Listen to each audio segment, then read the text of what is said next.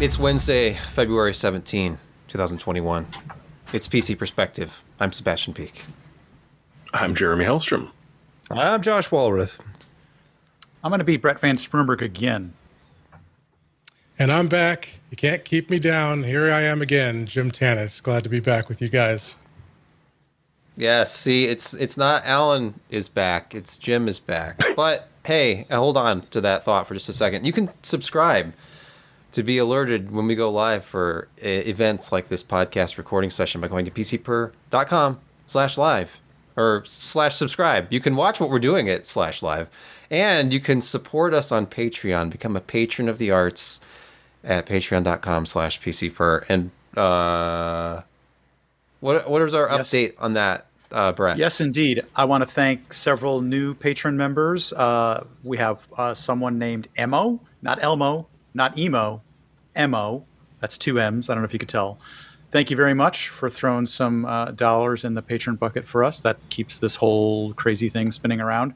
And welcome back to, I'm not sure if I should say this out loud. Maybe I'm saying something wrong, but Thor M. Wood. Someone could probably make something of that that you know, I might not get. Yeah, Thor M. Wood. And last week, I'm not sure if I caught this. Um, maybe it's two weeks ago when um, a uh, older patron uh, resubscribed and they set their nickname to Alan is back, which I thought was really funny because you just mentioned it.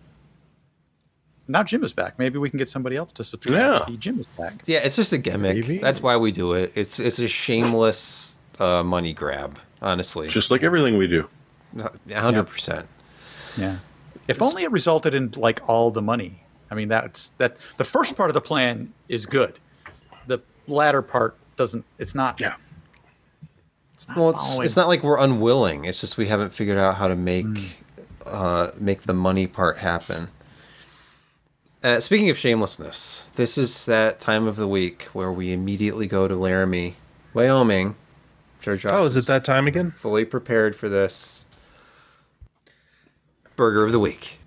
You know, we've we've I've I've had this before, and it's a classic. It's it's the Hayfire, and uh, starts out, of course, with two quarter pound patties, fresh cut jalapenos, pepper relish, which is kind of interesting, and then uh, topped off some pepper jack cheese, and finally chipotle mayo. Of course, the bun's a little smashed because you know they they wrap it up a little tight now, but it's still quite tasty. And, and the fries were not as plentiful as as I usually get, but they were they're of course perfectly done. So I I can't complain. It was it was a nice, juicy, hot mess, and well worth the time and money. it looks it. Born in the barn. Should We, visit we know you are, Josh, but how was the burger?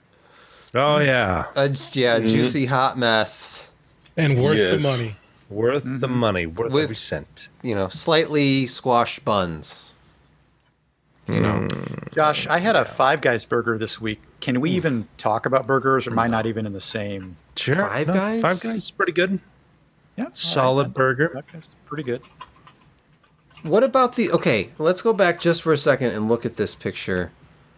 You mentioned the fries. I only see one fry, and it's rather limp and sad. A little. He did say yeah, he didn't that get one was many.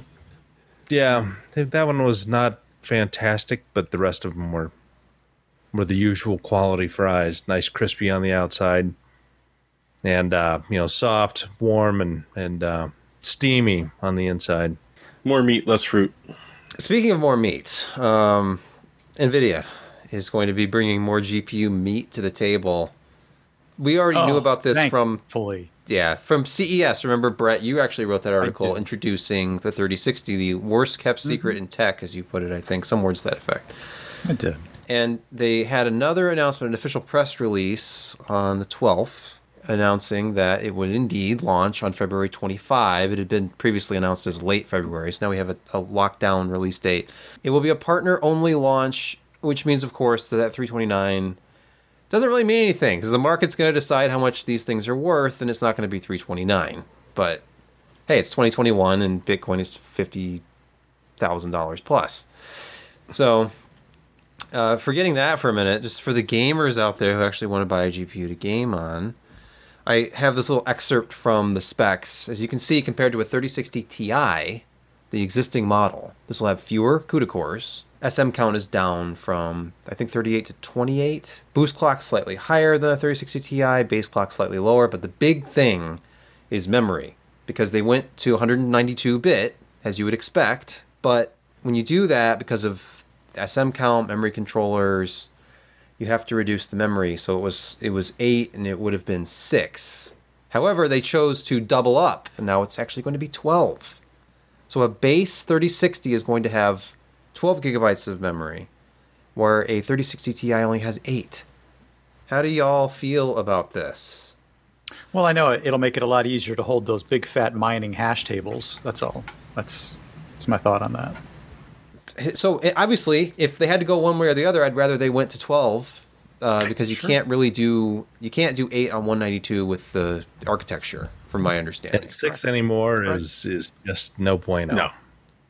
But hey, we say that, and a rumor is that AMD's 6700 will only have six. Because they're going to face the same problem. Because they're at 256 bit with the 6800 series. So what do they do when they cut that down? Do they go down to six or do they double up and do Well, I mean, a go 12? 2060 regular is six, so hmm, they were thinking about yeah. bringing that one back, or they have in limited amounts, or I think something. they are. So Actually, Well, d- reportedly they're bringing back the 1050 Ti too. It's just if added board, par- not partners, but like um, I'm sure it's system integrators and OEMs who need GPUs to put in boxes. And at this point, okay, what do you have? 1050? All right, I'll put that in there. Yep. Josh, Okay. actually, there isn't. It isn't really known whether that's old stock or whether they're actually making new chips. So I um, think that's definitive. I don't know. They've probably got a bunch sitting around Yeah. and just making it available. But uh, you know, when you when you make an order, it's 20, 20 18 to 24 weeks, depending on the process technology, to uh, get a wafer through. Um, so you're looking, you know, four months to half a year. Uh, if you're buying bulk stuff, I don't know, kind of scary because you're you're doing the TSMC 12 nanometer. Yeah, I, I Well, you know that line is know. not as loaded, right? The 12 nanometer line. Maybe there's a little capacity. Mm, You know, I there. think uh, a, a lot of automotive. I think stuff goes on there, Oh. and uh, there's True, shortages in automotive. Oh, big shortage. Yeah. Yeah, so I, I I think that all semi fab people are are loaded up, one way or the other. Hey, uh, Sebastian, that uh, chip in that uh, is actually a different die as well. It's no longer a cut down version of the 2070, 20, or sorry, or 30, 3070, 3060 Ti. Hey, that's a great point. If you go to, as I say in the article, if you go to everybody's favorite uh, or, uh, website for news about video cards with a Z, they had been reporting GA 106 and have these uh, GA 106 400 image here. So it's yeah, it's a new GPU. AnandTech has the same info, so I don't know if they're they're reading the same sources or what. But we'll find out soon enough. I'm sure this is probably accurate. These rumors at this stage, this late stage, usually are. Metro Exodus. Yeah, this is Okay, cool. if you have done any benchmarking or played around with ray tracing stuff at all, one of the things that gets me is when a game has all this potential, and I know that it would be a big performance hit to do every single thing, uh, like full path tracing. It, it's intense. Like the my favorite benchmark is actually um, it's Bright Memory Infinite right now, and it's it's very very hard on a system, but it looks absolutely phenomenal. Well, Metro Exodus is one of the games that had aspects of it that could take advantage of ray tracing. The new version, the enhanced edition that's coming out, it, what is it, Jeremy? Is it global illumination now that's going to be ray traced as well? On, on the PC. Uh, on the PC Well, well, right, only. which is what's all that matters. cover here. This isn't console perspective. Well, I mean, part of the reason why they got a chance to update it is due to the console. So let's give them their due a Yeah. little bit. Well, okay, sure. That would indicate it's like a DXR thing, which of course it makes sense because it's going to work on AMD as well. It's not going to be RTX only. There you go. But There it you go. will be supporting DLSS 2.0 finally. that is also correct. Not on AMD though, strangely enough. Weird. Yeah, kind of strange. It was just yeah, you're like, wait a hmm. minute, but the consoles are They also don't do the DLSS. Oh well, of course not. Okay, all right. Let me let me actually alright. go to the news story so we have a. Ah, that's cheating. It is cheating, but, I need to because of It's how a little totally- prep I've done. Well, about as much as normal, right? Well, yeah. So what it'll be is an enhanced edition, which if you own Metro Exodus, you get for free. But because they have gone and changed and, and like uh, traced out every single light source in the entire damn game, you'll need uh, like like a, a big Navi or at least a, a probably a 2800 uh, to be able to play it. Period. Because otherwise, the ray tracing will just kill you. It's not going to be an option, so you'd still stick with the original game if you had an older GPU. So it's interesting to see just how extensively visually impressive it will be compared to what it was. Because it was already one of the few ray traced games you actually noticed on NVIDIA. So, you know, is, are NVIDIA owners going to notice anything different, you know, apart from better reflections? Or is it just going to be, you know, pretty much the same, but now everyone can enjoy it? Well, they, they say it's so extensive, it's not a patch. It's an Yeah. entirely separate install of the game to run this. So it's very different from your original install. And I believe, correct me if I'm wrong, if you own it, you're going to You're get wrong. This version. You're wrong. You are okay, no, you're right. Yeah, I think everybody gets it who owns it. already, Correct. So. Yeah. Yeah. Look at look at how beautiful it is in this still. I still haven't gotten it, so I. Eh. I've got I'm it. I've never fired of it up. benchmarking. Yeah, you know, and I've never played more than like two minutes of, of the original Metro 2033. Because you use it as a I probably benchmark, right? should. Yeah, all I ever did is start it up and do a benchmark. Yeah. The last cool thing that they've they've added, which is great for people running a really wide screen, is they have an adjustable slider for field of view now, which is great. That's nice. Yeah, you don't have to dig in the INI anymore.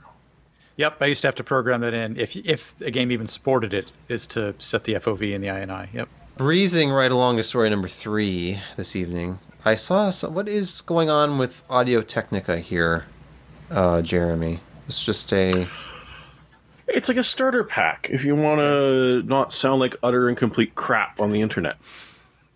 because unfortunately, you know, there's a lot of people that invest a lot of money in their camera and are using a Sennheiser all-in-one mic and wondering why no one's watching their stream. Well, the reason is audio. and so Audio Technica actually put together a package, and it's probably going to be uh, 90 to 150 bucks cheaper than if you bought them on your own. So it, it is kind of worth picking up. So what you get is their ATR 2500X uh, USB-C cardioid condenser mic, which has got a fairly good reputation, and it has a, a monitor plugin for the monitor headphones, which come with this. And these are just sort of you know decent uh, Audio Technica ATH M20Xs. The the idea is though they're completely and utterly neutral. So you, you plug them in and you'll be able to hear what your mic is getting without any delay whatsoever and without any audio effects that aren't actually there for your listeners. Apart from that, you get a, a boom and uh, a padded uh, desk stand. So it's pretty much just a starter kit for anyone who kind of wants to do uh, semi decent uh, live streaming that the audio isn't a pain to watch. Because, you know, it's it just really messes things up if it's utterly horrible. And so for 200 bucks, you're getting pretty much everything you need. The only thing that, and I agree with Tech Power Up on this, is that they should have put a pop filter in there. It's dirt cheap. Uh, like there's no reason not to include it, and it does help a lot. that is a nice looking package for two hundred bucks. Yeah. It is. Yeah, those, those headphones. Why, are, thank or, you. so that that microphone is at least hundred dollars alone, right? It's Yeah. like one twenty. I don't even know how much the USB C version is. But to get the arm with it, because a, a decent, a halfway decent arm is about sixty dollars. Yeah. So to get that and the headphones. That seems like a pretty good deal. But you're Yeah, right. and the like desk pop stand tripod if you want. I mean, it's cheap. Yes, you could just use a little piece of coat hanger and a uh, leggings or poly. What am I trying to remember? Hose. Pantyhose? Yeah, Pantyhose, for the pop filter. I- yeah, yeah. Haven't seen any in a long time. It just sort of slipped my mind. Yeah, you can do that. It will work. just don't let anyone see it. Like the one that Josh has, you could always put in front of it. Very similar, not very expensive, and it's easy to attach to an arm. And stuff That's like what I mean. Like it's an extra five bucks. Just throw it in there, guys. They're, they're pretty Do it. cheap. yeah, But the- it looks like a good package. I have the, I have the Oh, yeah. 40s. I think these are the uh, the ATH X40s. Excellent headphones. Really like them a lot. So the 20s, if they're half as good, be a very nice set of headphones. Ryzen 5000, as we know, Zen 3 core, apparently can now hit 5 gigahertz, the magical number that we've all hoped for since Adored first mentioned it, seemingly years ago. CTR, But not without assistance. Clock tuner for Ryzen 2.1. This is that uh, that project, right? It's it's from the. This is that thing that I picked a couple of weeks ago. You were Yeah, playing with this. I was. Yeah. Oh yeah, yeah. What is uh what's the word on this? Did, did you are you a patron? Do you did you get the new version? Uh, no, I just talked about it for free on the internet. Yes. So they should shoot me one. Because it, Well, it actually free goes through and looks at your, your CCX units, your cores individually, looks at the Yes. best frequency. Yes, it, it does a lot of work for for 'em. you. and and it makes uh, different groups depending on how many CPUs you have and and how it's arranged Yes. on, on which chiplets and stuff like that. Yeah, and it it uh, detunes Well, no, like, the uh, clocks. uh, Go ahead. I, I'm happily running at uh, 4.575 on all at uh, 1250 millivolts. So it actually dropped my power usage at the same time as it increased it. Now, because I'm just air cooled, even though I am insanely air cooled, it does try and hit five. And every single time it'll hit thro- thermal throt- throttling at about 80 degrees Celsius and back off. But that's also not what I'm really trying to do because it'll, it sets up different profiles. One is just the flat out every freaking thing we can give you. One is here's a really decent overclock that uh, is a little bit less voltage than you're normally going to run. And the third profile is here's the lowest amount of energy we can feed it and keep it stable. So you can underclock. And it works great. It just, you push a button, you walk away. Half an hour, 45 minutes later, it's done through, it's gone through its things, and you can benchmark using a little uh, Cinebench uh, hack that they've got where you're using the demo version where you get to run it once. And yeah, I it's it's been very effective at getting people up to that magic five gigahertz uh, level that you Well, need. apparently Some there's another version. serious. Go ahead. Does it work for Threadripper or just Ryzen? It does like Zen 2 Plus. Mm-hmm. So, like my old original Threadripper, I have to run an older version of it. But yeah, CTR 2.0 will do, and I guess 2.1 as well, will do anything that's on those architectures. Hey, and it's free. So if you happen to be a lucky owner in one of these, why not? Especially since It- like a lot of people. free, sort of. Well, I mean, version 2.1 is being released to patrons only right now, but it will be free eventually. okay, I see. Hey, well, the end result is is that people who used to slave over this and spend a tremendous amount of time eking out the last bit of megahertz off of one of these CPUs can now just hit a button and walk away. Come back 30, mm-hmm. 40 minutes later and be pretty darn close to maybe what they would have gotten to over days of tuning. And the key is is undervolting apparently with AMD stuff. Apparently. The Well, a lot of voltage AMD stuff work like that. Apparently, CPUs and the GPUs were very famous for that sort of thing, especially the Vegas. I did All right. change my power curve a little bit to make it a little more aggressive, but that helped. It's Uh, still lower Razer- voltage. Just the curves. Yeah. Uh, there's a Razor 2048 in the YouTube chat. He's asking, uh, does the software need to run constantly, or does it just set your Yes. settings and then it's done? No, No, okay. So you it's are running running. constantly. One of the other things it'll do is it'll switch between the profiles. Yeah, think of it you as can set it to say, I want to go freaking nuts until I hit this, and then I want you to dump me down to the, just the mild overclock. And if it hasn't done anything in forever, but I forgot to turn it off, undervolt me. And then you can also set it to not do that. But yeah, the entire time it, there's a minimize button, so it just sits very very little impact on uh, your system. I want It's to. uh, currently hitting 38 megs of memory. oh, you're running it right now. Yeah, See, he's he's undervolted and overclocked on the podcast right now. Wow. It's a great name for the show, You're a great actually. man. Undervolted and It is. overclocked. Undervolted and Episode five, overclocked. Six sixteen. Um, by the way, I'm going to touch on this real quick because I followed this Twitter saga to its conclusion because the tweet author deleted it and then later was responding to Oh, questions about there. why he deleted it. Because apparently AMD reached out to him to have a conversation with him about this. This is a DIY, well, not a DIY. I'm not sure what it was. It was a, a company that produces gaming PCs, sells them with both Intel and AMD processors. And this tweet showed these very high ratios of DOA AMD CPUs, Ryzen 5000 chips. Of course, everybody picked this up. I've seen this from multiple outlets. Uh, this is the one from PC World, I believe. If I can get past any of these ads. Anyway, um, the original tweet from Power this is it right GPU that's screenshotted, which is again since been deleted. Failure rate on new AMD CPUs still too high, showing that of the 50 5950Xs that they had purchased to build PCs with, eight were DOA, which seems impossible. 5900X, 50 units, four were DOA, four DOA 5800Xs, they bought 100 though. And then of the 5600Xs, they had three out of 120 dead. And then claimed that they only had one Intel CPU that was dead in their entire time of business, and it was a 9700K. So I think AMD wanted to reach out and kind of say, how are you configuring these? What kind of voltage are you using? Are, these are probably pre-overclocked because this company I think does liquid-cooled custom gaming systems.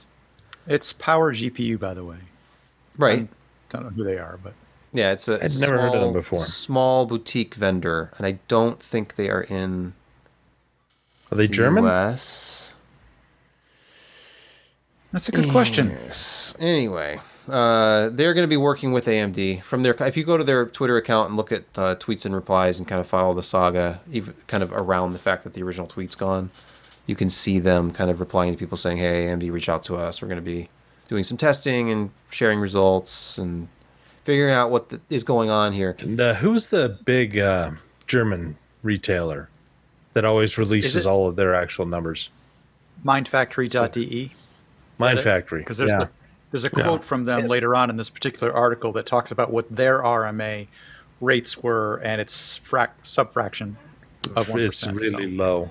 I was just going to say, did somebody bend, spin, full, or mutilate the box that those CPUs came in for that company? like, like, is this just a big chunk of shipping problems? You wouldn't think It think went so, through the X-ray it scanner. Could be you- many, many issues. Am I not Yeah. speaking? so you're speaking. Um, so you know, back in the day, AMD used to have some some big problems. Like if you got um, a K62, especially K62 was really famous for just dying out of nowhere. And I mean, I had, uh, you know, I was, a, I was a small kind of system builder here in town, and I probably sold 50 to 60 of them, you know, over, over a couple of years and uh, I've got a stack of like 16 behind me that have been, you know, that they called me up. It was like my computer just stopped. And I tried to resurrect it and wouldn't. I'd put a new K62 in there. Everything came back up. And so that was like the worst. And they've had nothing like that since, really. Um, you know, Semprons, Durons, all the others, you know, low end chips. They have they have always had, from what I understand, a higher defect rate than what Intel does, but it's not that high where it it's it's like you know full percentages you know like 1 to 2% are just dead or or in this case there's what 4 out of 50 i mean that's that's that's 8% if i'm doing my math right um that just doesn't happen. If if we were getting eight percent um, DOA AMD CPUs, you would be hearing a lot more about it uh, from from retailers, from users on forums, and so yeah, I'm I'm real curious about what these power GPU guys are are doing with their uh, with their chips because those kind of numbers just just don't really jive with what we're seeing. And I'm not trying to be an AMD apologist.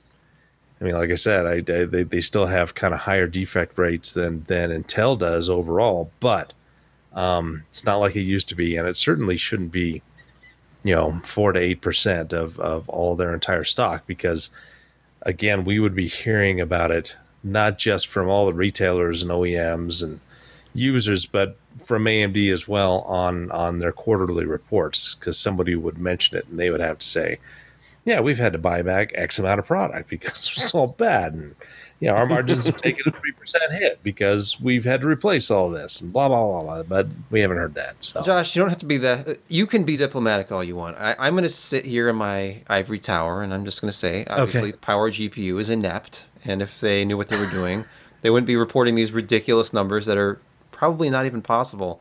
It's a lot more I- I likely for a motherboard to be. DOA. But Isn't that your tweet? Did, didn't is that you're the one who said that, right? no, I don't think I did. Uh, But like Hardware Unboxed kind of said the same thing. If you look at the response that's in here, it's unlikely that they've been that unlucky. I'm paraphrasing. It's far more likely that most of those CPUs were okay, just needed to be reseated or they haven't been doing enough BIOS cross testing. There, exactly. That's. I mean, that, that's the thing about AMD stuff. It, uh, it's a huge part of it to make sure that the motherboard you're putting it into is one that is properly flashed to support that particular CPU, and not every version of every BIOS is going to support every CPU, even within the same family. I know sometimes the 5600X support is a separate flash from just 5900X, for example. So, so the W480 motherboard isn't going to work. Hey, you know, if you try hard enough, any motherboard will work. Fair.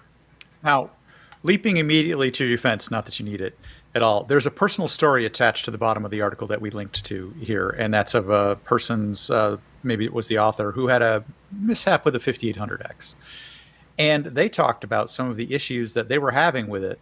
And among them were some that sounded vaguely familiar, and it had to do with flaky, for instance, flaky USB behavior. I just found that very Yeah, there was some of some of the tweets from uh, Power GPU were talking about that, and I was just kind of rolling my eyes. And like, well, yeah, they- but they weren't a, that's an CPU failures. X570 thing, though. They weren't CPU failures. That's a they feature. weren't calling them out and saying CPU failure. You know, this thing sucks. It was just like, hey, these things, like to Josh's point, they didn't fail outright. They were just weird. They just blue screened occasionally, maybe too often. They had USB issues or you know whatever, and maybe we swapped it out, and everything's fine. So, I don't know. Yeah, I I feel like a lot of this it? is probably on X570 because I Oh, yeah, you have a point there. the platform itself, and then some of the motherboards themselves. It depends on the board model. What if one of the boards that you flash, like when you flash, you can literally flash away support for previous generations. Obviously, this is all 5000 series. Who hmm. knows? But it's it's complicated. But what's going on here is a, an ad break. We're going to pause right here to hear from our podcast sponsor for this week. 2021 is looking up. New beginnings mean new opportunities to grow your business. If part of your strategy is adding new members to your team, LinkedIn Jobs can help find the right person quickly. To make things even better, your first job post is now free. The LinkedIn Jobs platform makes it easy for qualified candidates to find you. LinkedIn is an active community of professionals with more than 722 million members worldwide. Getting started is easier than ever with new features to help you find qualified candidates quickly. Post your job with targeted screening questions, and LinkedIn will quickly get your role in front of more qualified candidates. Manage job posts and contact candidates from a single view in the familiar LinkedIn.com, as functions are streamlined onto one simple screen. And now do this all from your mobile device, no matter where the day takes you. When your business is ready to make that next hire, find just the right person with LinkedIn Jobs. And now you can post that job free. Just visit linkedin.com slash pcper. Again, that's linkedin.com slash pcper to post a job for free. Terms and conditions apply. Yes, and thank you, mm-hmm. Thank you, Brett, for that marvelous ad read, and thank you to LinkedIn Talent Solutions. Thank you. Uh, Jeremy, I'll let you handle this. This is an old story, but it's back. Super Micro Spy Chip sequel again. This is great. More Hot dude. Yeah. dubious claims with maybe I don't. Who knows if there's is there factual stuff behind it this time? No, oh. like none whatsoever. They're just doubling down on what they said before, and like, yeah, no, seriously, there is an invisible chip on the motherboards. No one Look, wants you to know about it. Jeremy, they had four, five, three things of circumstantial evidence to prove their point. Two, maybe. Yep. And the worst part is that they didn't pick it was any of the good ones. Sources for their sources, or like anon- well, our anonymous source No, was anonymously no, it was more like- other anonymous sources. It was more like, look over there. That's bad. So this has to be bad too. Yeah. I don't know what this does. It's evil. Yes. I, I- but so they they cited three things which did happen. Right back in 2010, there was a bad piece of kit on some U.S. Department of Defense computers that were kind of sending traffic back to China, and they were located and they were found, and there was physical evidence and redacted uh, white papers came out so that you could see exactly what it was without giving away anything proprietary or making themselves more vulnerable. 2014, um, there was a Chinese based hacking group that got at uh, a supplier for, I believe it was Intel, and managed to get into Intel via the hacked supplier's uh, update page. And again, was discovered, evidence was offered, proof was in the pudding. And last in 2015, there was indeed an FBI, FBI warning going out that yes, some Supermicro boards had an extra chip with backdoor code on it. The difference being that again, you could actually point at that chip and say, and it's actually this one. And if you take a look at it, this is actually the code that was on there that is, we're saying, you know, you probably don't want to have because it's bad. So because these things happened in the past, anything and everything Bloomberg said a couple of years back has to be true, even if they can't find the chip or they can't prove that there is actual code hiding in the spare memory on the BIOS chips on motherboards, which then load into active memory after you've installed the OS and then sends magic signals back to China. Damn it, we're right. It's it's super serial, and you have to take it. You you got to believe us. And so they just doubled down with no reason whatsoever. I mean, I was laughing my ass off seeing that it came back because the, we'd forgotten about this idiocy to well a year and a half ago. It took us a while to forget. But I know they literally just came back with the same thing. Jeremy, have you taken apart one of these boards? Do you know that there is nothing in between layers three and four of the PCB? Mm, work wouldn't pay for anything that new, and we'd Oh, probably okay. still be having the stuff from 2014. I think what I was reading this time is that now they're saying, well, it's it's in the extra unused space in your BIOS ROM. Yeah. Like unused space, hasn't that been a big problem lately? That it's hard to have like there. Yeah, there, there's like no unused space anymore No. on these things. Even like the 32, you know, maybe in the 32 uh, meg ones, but eight and 16, they're shoehorn horning as much stuff in because you, now you've got, you know, a graphical interface and you've got mouse support and mouse movement and clicking and, and it's not just you know keyboard and text, though you know. Sometimes Support really for multiple families that. of CPUs. Yeah, yeah, I do miss the uh, I do miss the the blue background and the yellow text and yeah, Mm, American Megatrends. yeah, AMI and Phoenix and all those good Yeah. guys. But uh, yeah, I mean, you know, they they go through these chips kind of when they dev- uh, design the stuff and I mean, unless it's a networking chip, maybe USB. Well, they're I saying mean, it's yes. phoning home, Josh. It's phoning home, and when I say home, I mean It's China. phoning home. But I mean, you. I mean, yes, things Your are network getting stack is smaller still and full. smaller, and you can add more stuff to a chip.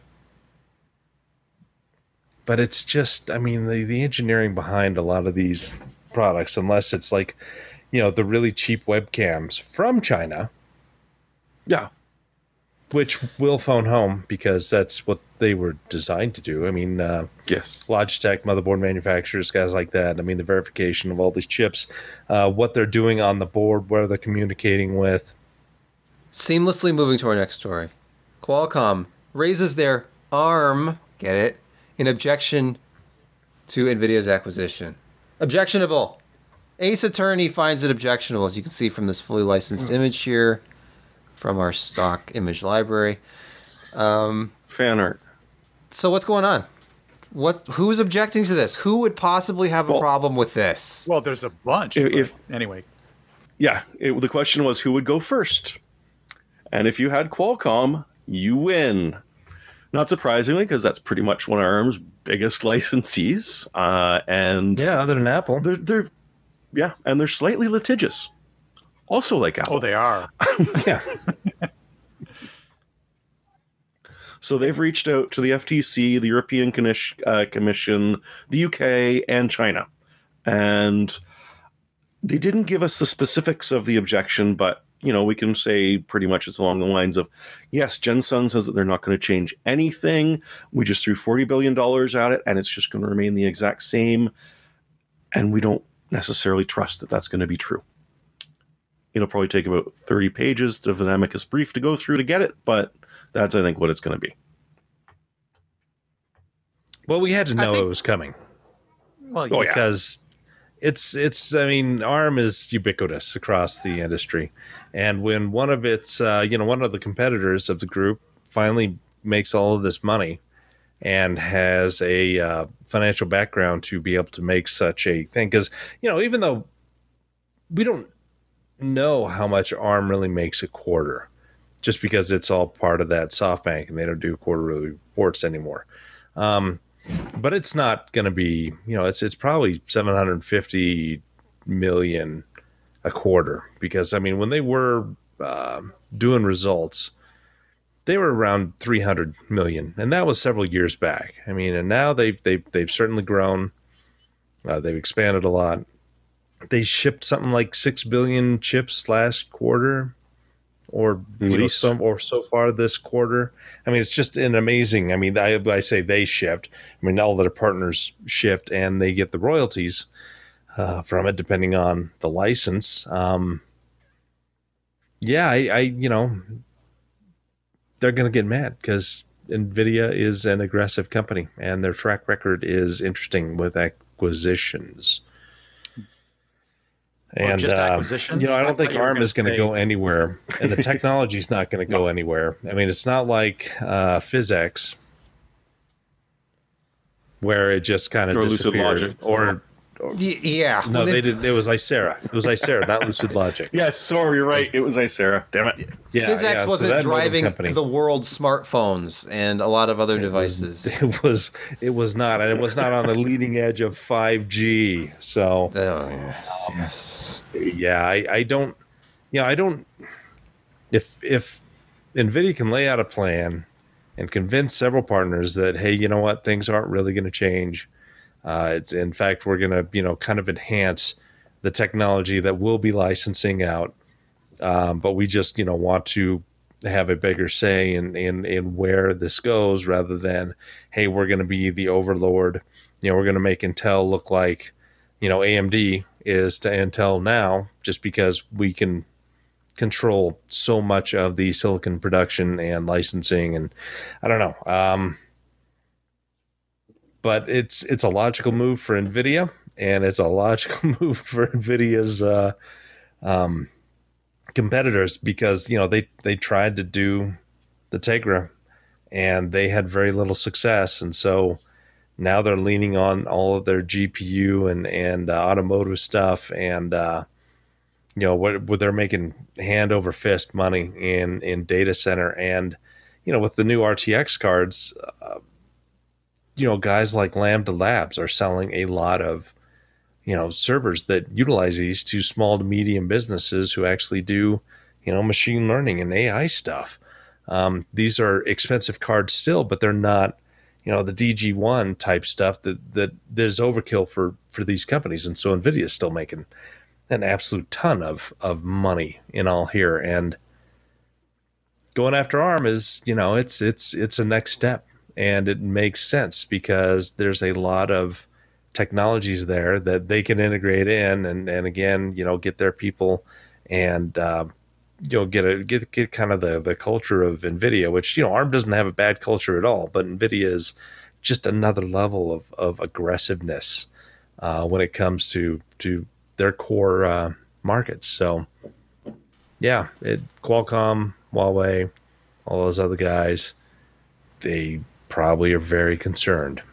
You know, I don't I don't see uh, Apple uh, coming in yet either. Do they think they hold a uh, an unassailable license? I don't know, or whether or not they they get a chance to weigh in on this.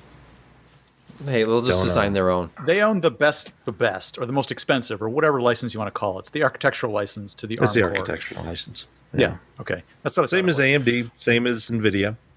Let's move on. Bitcoin. Everybody's talking about it. Gamers love it. It it doesn't have any effect on the supply of GPUs whatsoever. Bitcoin consumes more electricity than Argentina, estimating Bitcoin's annual electricity consumption more than the Netherlands, UAE, and Argentina. I mean, it's it's it's a lot. And Yeah. this article was written It's when it was at 48,000. It was at 52 earlier today. So all this is going to result in is more people mining on whatever they can get their hands on because when it's that high, almost anything's profitable. We've seen pictures, I've seen numerous pictures on Twitter of people uh, with mining operations that use laptops. So if Start mining on this. No, I, I noticed something on this chart here.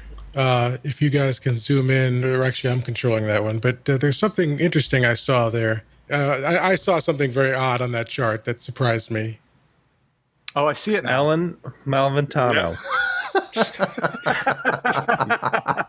Well, it's not just Situated Bitcoin. good- Then he's, He's also somewhere in got the between Tesla. Turkey and Taiwan. in That's Taiwan. interesting. You know that that seems reasonable for him, though. So, oh, real quick, I did an update, sort of, to a previous review because Samsung has enhanced. They've added to the 980 Pro family with the 980 Pro two terabyte model, which Hey, did you zoom and enhance? I didn't. Oh. There's almost no Yeah. cropping on that image because of the way that it was taken. Hmm. It's a macro lens at very short, like very close range. Anyway, uh, the 980 Pro, two terabyte. Obviously, it's larger. The previous high was Can I- one Can I terabyte. talk about your depth of field in the in the photography, or should I wait? No, you can. We can do it. That's in- like good. I eight mean, inches, right? Yeah, it's very close. I was very close. Yeah, probably six Yeah. to eight in this picture. Yeah. It wasn't fully extended. I mean, there was a little bit more Oh, of them on the oh. tripod. if No, know. okay. All right. Plus, it was kind of. Alright. It's been cold lately. Uh, Of course. Of course. of course, this is this is their Gen Four. The 980 Pro is their Gen 4. It uses their own controller. It's called the Elpis, I think. And obviously, this goes against like Phison's uh, E18, which is their newer one. Silicon Motion has some new stuff. I don't think it's quite as fast. I have not tested one of the Gen 4 WD Black drives, the SN850. I've asked for one. We have not received one. Um, but anyway, uh, one of the things I was looking at this, and the first thing I looked at was uh, DRAM, and this is twice the DRAM is the one terabyte model, four times the DRAM of the 500 gig model that I tested. So I'm thinking, man, writes on this thing are gonna be crazy because you got way more available flash, you've got all this DRAM. It's that'll But mitigate your the reads fact and writes are slightly slower. Yes, they are. Yes. And the thing about this is the number of chips. Because in is theory, you should the have more more more uh, SLC cache in the two terabyte. That Mm-hmm. it'll take longer to. Uh, hmm, interesting. I have to think about that for a bit. I'm thinking Sorry this is to interrupt. it- Go Yeah, ahead. it's it's early days with this drive. I did reach out to Samsung because I wanted to know if they were planning on releasing an NVMe driver for this generation because previous generations 950 through 970 had a special Samsung NVMe driver that did offer better performance. The only way I could get to their rated speeds was by using just the built-in uh, tool inside of the Magician software. Nothing else would provide me with the the advertised speeds.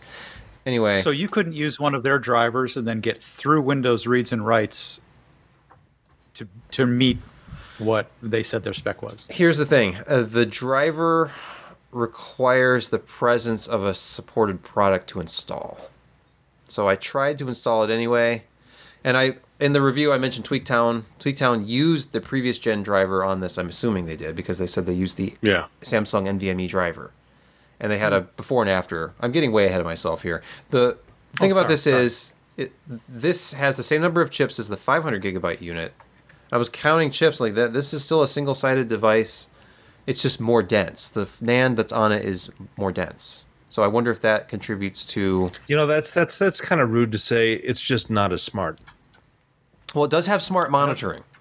I don't So, think that's what that means. There is that. Uh, let's just look at some meaningless uh, uh, sequential numbers here. Crystal Disk Mark, I did at least the lower Q depths, QD1 through QD8. And of course, this scales up like every drive with higher Q depths, but the 500 gigabyte model in sequential reads is actually slightly faster. And I was like, what is going on here?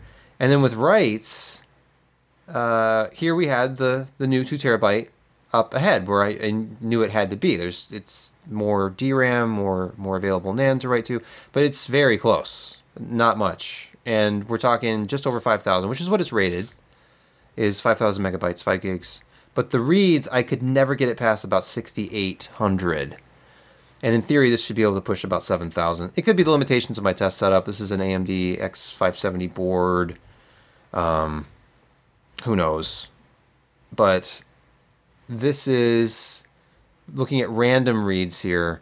This is where things change a little bit more dramatically. Reads are, are okay. This is again lower Q depths, single thread. You go to writes, and I could not get it higher than 400 megabytes a second, even at QD8 single thread, when the 500 gigabyte model was at almost 500 megabytes a second, 4K random single thread. And then drives like the MP600, which is a Gen 4 2 terabyte drive from Corsair, we have that on hand. That was shipped by AMD with their original Zen 2 review kit. That's a Phison E16. So that is at the top of this particular chart, but not, I mean, these numbers are what they are.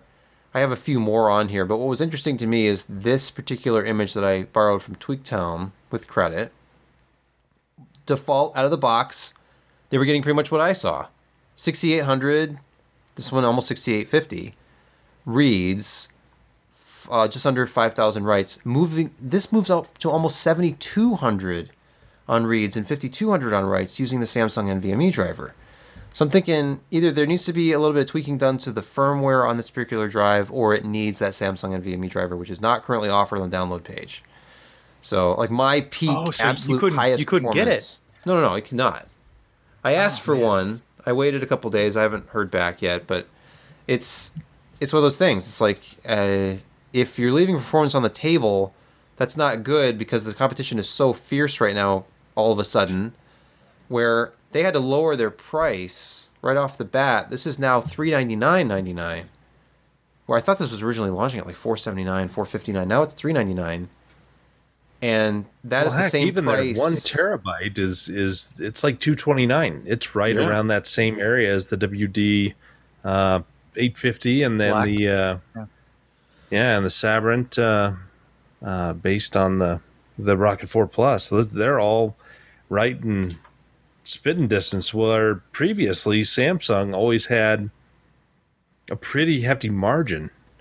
So I'm I'm curious what because you know people typically don't mind spending extra for Samsung. So I don't know why they're not hitting that margin up a little bit more. I don't I don't know. Yeah, what's weird is this two terabyte is the value drive in the series because it has the lowest cost per gig. It's about twenty cents per gig, and it's it's just strange, like you said. Like this is even beyond even Evo a little bit because it, it's competing with a brand like the Sabrent. The Rocket Four Plus gets very good reviews, very very high sequential transfer numbers, higher than this because they're over six thousand on writes.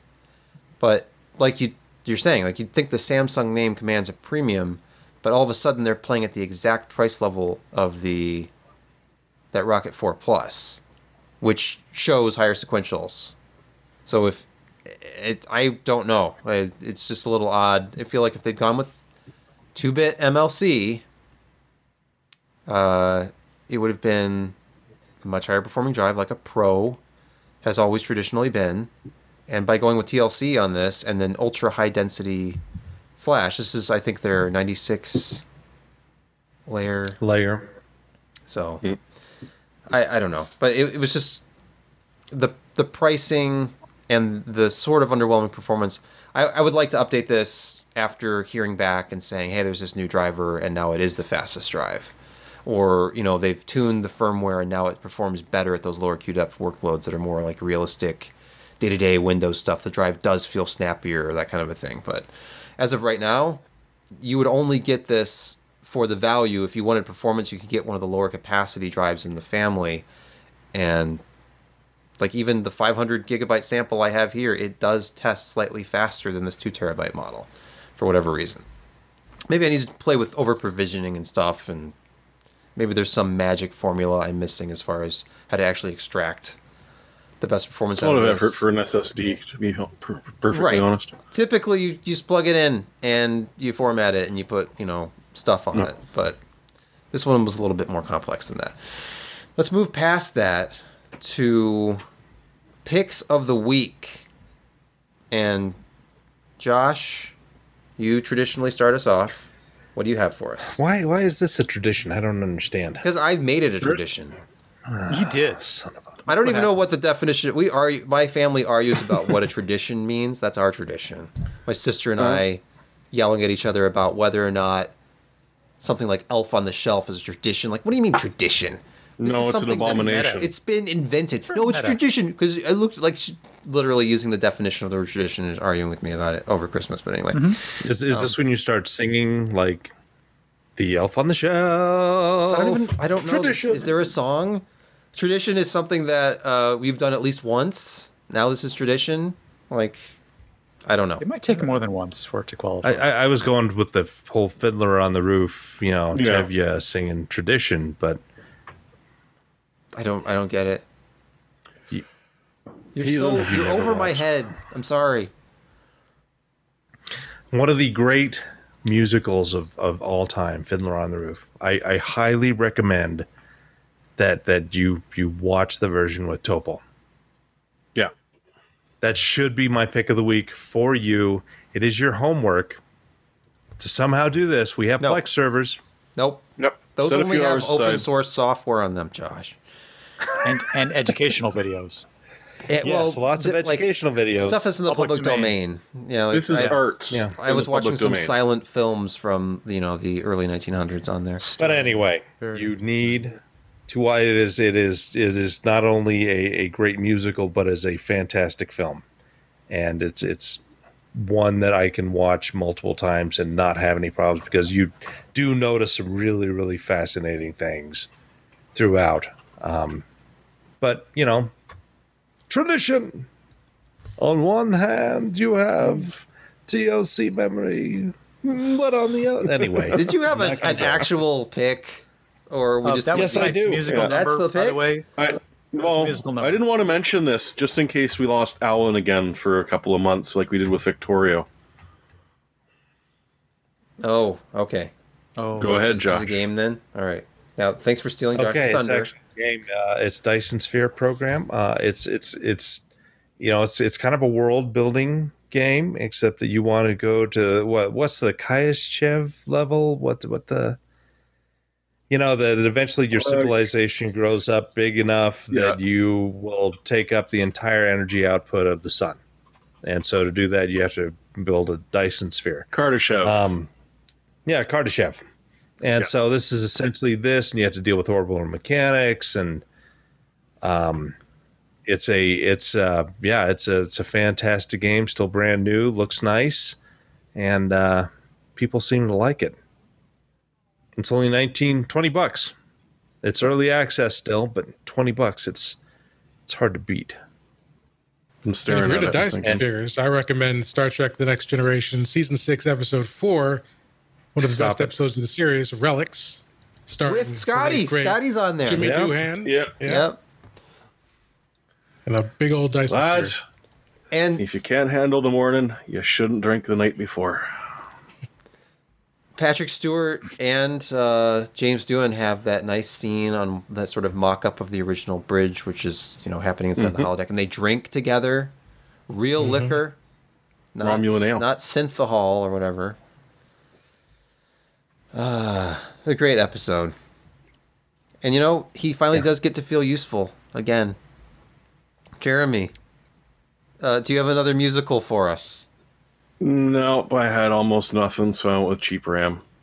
But hey, it's 50 bucks off for uh, 32 gigs of DDR4 3600 that Okay. will work with your Ryzen desktop. So I'm, and, you know, Intel XMP as well. And, you know, it's pretty and flashy. and But uh, honestly, for just 195 so it's 20% off, a little bit of shipping. But uh, if you buy something else with Newegg, you won't have to pay for that. And it's a pretty solid kit. It's not going to win you any benchmarks, but uh, then again, it's also not going to cost you 350 bucks. Wait, is this the Canadian version? Yeah, this is Canadian. Yes. Okay. I feel like that's high, but um hold on, let me see what the The dollar sign is deceiving, isn't it? Yeah, okay. In the Yeah, US, we got dollars up here too. In the US, it's it's oh, yeah, listed at of that. 185, but it's out of stock, so sorry US buyers cuz I'm sure it was on sale below that. I think 3600 when it's CAS 18 like that here typically would be somewhere closer to I don't know, 32 gigs. It'd be less than that. It'd be less than 200. That depends. 16 gig kits are cheap right now. 32s not so much. Yeah, I feel like no, you know, the last kit I bought was a G Skill kit. I only paid like 119 for it, 32 gigs, but it was Nice. 3200 CAS 16. Where do you think the uh, where do you think the latency speed rating sweet spot is right now, or for feeding a Ryzen CPU? Is that It's it's 3600. 3616, 3618? I think ideally it would be 16. It depends on the kit, 3616? and you have to deal with. But you'll pay some premium for 16. Now, right, you will. Ryzen likes, at least in my experience, at least with the board that I use, which is that Crosshair 8 board, you want even numbers. CAS 15 will Oh, will gear down to right. 16. Yes. Take 14, but not 15. Don't bother with 17. I've seen 17 before. It'll go to 18. Unless So you you think can you should get roll the down to dice with 16. 16? Roll the dice with 16 and see if you can't get it to clock down to 14? Four, 14 is Hmm. tough. I feel like it's, 14 Yeah. is Samsung ICs, and Okay. you're paying a huge premium for that. Get any really if you do anything like typical workloads, you're not going to see the difference between 16 and 18. The important thing is to get up to 36 so you can run that F clock at 1800 on the Ryzen processor. Assuming That's it the likes most important thing. Well, yeah, They don't all like it, but Well, 2000 them do. series definitely do not. no. Uh, 3000 series I've never had any problems with, and the 5000 just is like, yeah, it's great. might as well be standard. Why isn't it 18 at this point? Just standard. I don't I know. know. Okay, what do we have here? Brett, you are next. Uh, if you're like me, and I know I am, I like fast networking. Now, I had invested in a MikroTik, MikroTik switch and those um, transceivers that allowed me to plug in various. Uh, I had a lot of, of 10 base T style, um, 10 gigabit, and that's that seemed to fit with the way I wanted to run stuff and the length and the distance that I needed between machines and computers and servers and things like that. But there's a slightly more economical way to achieve that networking. And QNAP has come out with a series of both managed and unmanaged switches. And right now, I think this one is right in the sweet spot of the most um, utility because it gives you the ability to connect your older um, one gigabit uh, capable machines, and that's as fast as, as they'll go, or or IoT you know devices or whatever you have. Um, And you won't have to manually stuff. remove the fan on this one, apparently. No, well, how did you know I did that? But I, talk, I, I talked about that you one. mentioned it previously. I did. It's on a on a old Linksys switch. I just looked at it. It's still working. But anyway, that allows you to mix your older equipment with a variety of new equipment. But the cool thing about the one that I picked was is that it had uh, several combo ports as well as a couple of pure SFP plus ports.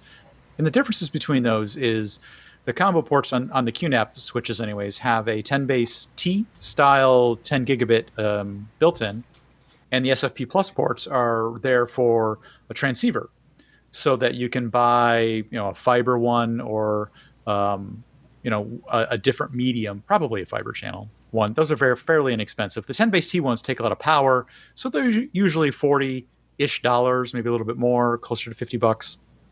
But with one of them or two of them built in, it uh, becomes a fairly decent value.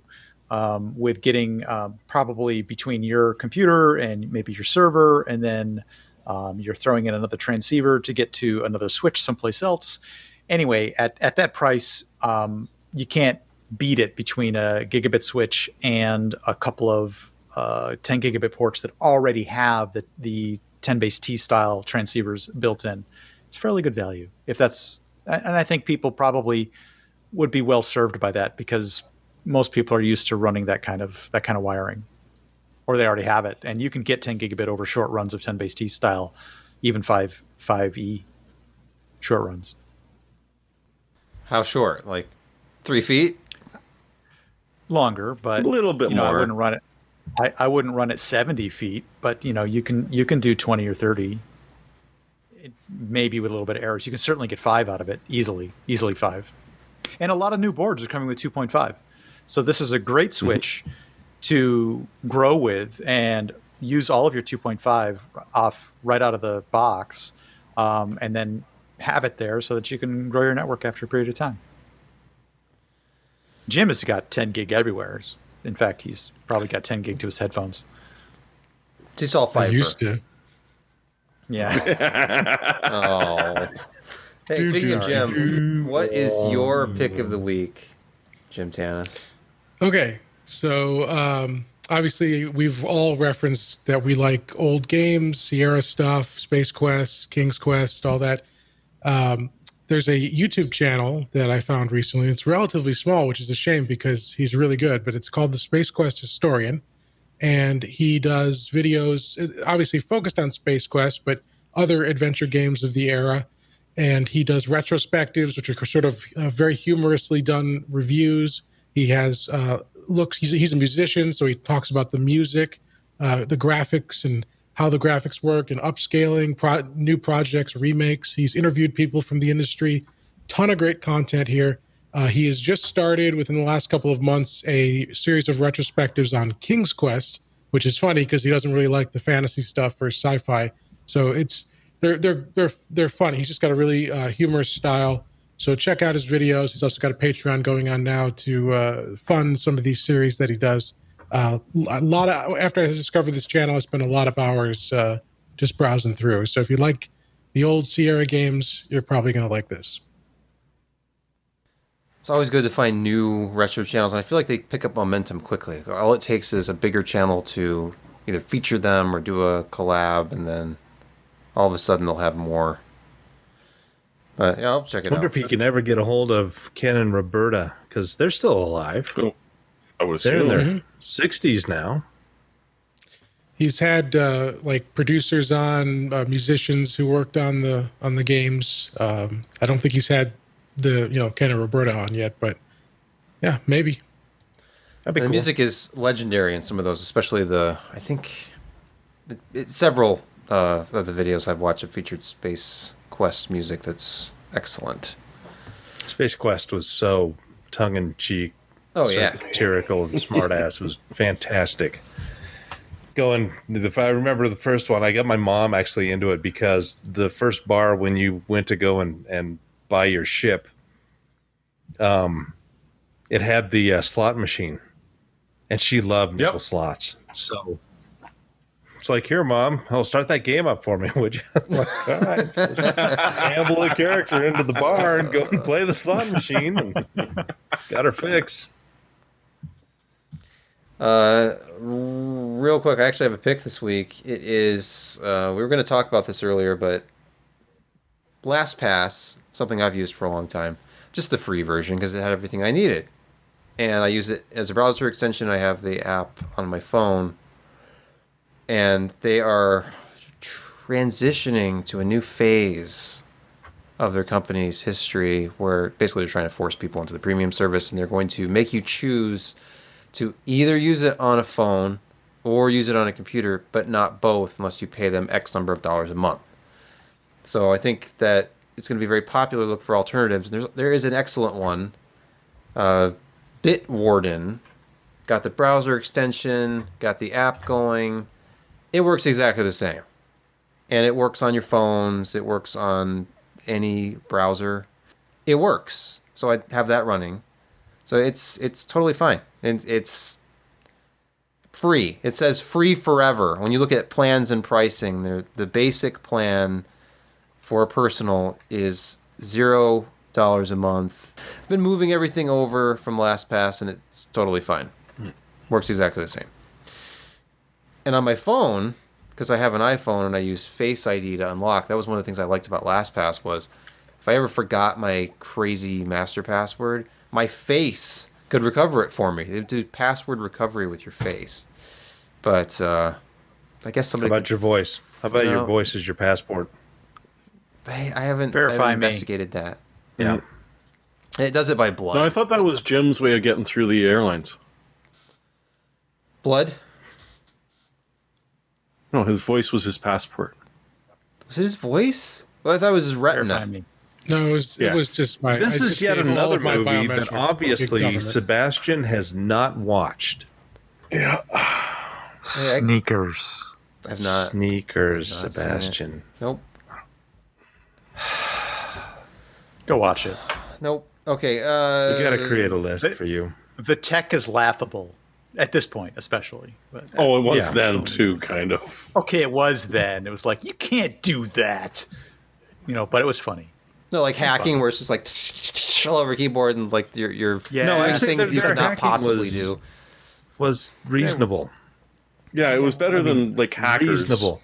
Okay, it was. is It not, was yeah, it's not hacking. hacker. It's not that one with uh, uh, Hugh Jackman and John Travolta. Uh, Oh, swordfish. scorpion, or swordfish. yeah, yeah. swordfish. Tell no lies, or no, no more lies. Anyway, Don't watch that one. It's not worth it. But Sneakers is a fun movie. I mean, it's not. Yeah. It's not bad. The hacking is a little bit point and laugh a little bit, but it's good. Yeah, I'm being Oh, told and Mere PPC tells us Yeah. it's free. Hulu free on. Yeah. Hulu and Amazon Prime. Well, I don't. Okay, Amazon Prime isn't free. If you already have Amazon Prime, then yes, It it's costs no more. Cost. Right. yeah. I'm already paying them like a hundred dollars a year, or whatever it is now. Maybe they raised it again. And and Amazon thanks you for that. They yeah, do. I'm sure they do. They need, they No, need they as much won't. money as they can get. Okay. Uh, anything else from anybody? We've been doing this for almost exactly an hour and twenty minutes. Nice. I like 1Password. I it costs a little bit of money, but it's been really great for a number of years. What's the one Alan So- always talks about? RoboForm. It's another I one. don't know. Is another good one. That concludes another episode of the PC Per Podcast. Tune in next week if and when we do this again. Uh, we probably will.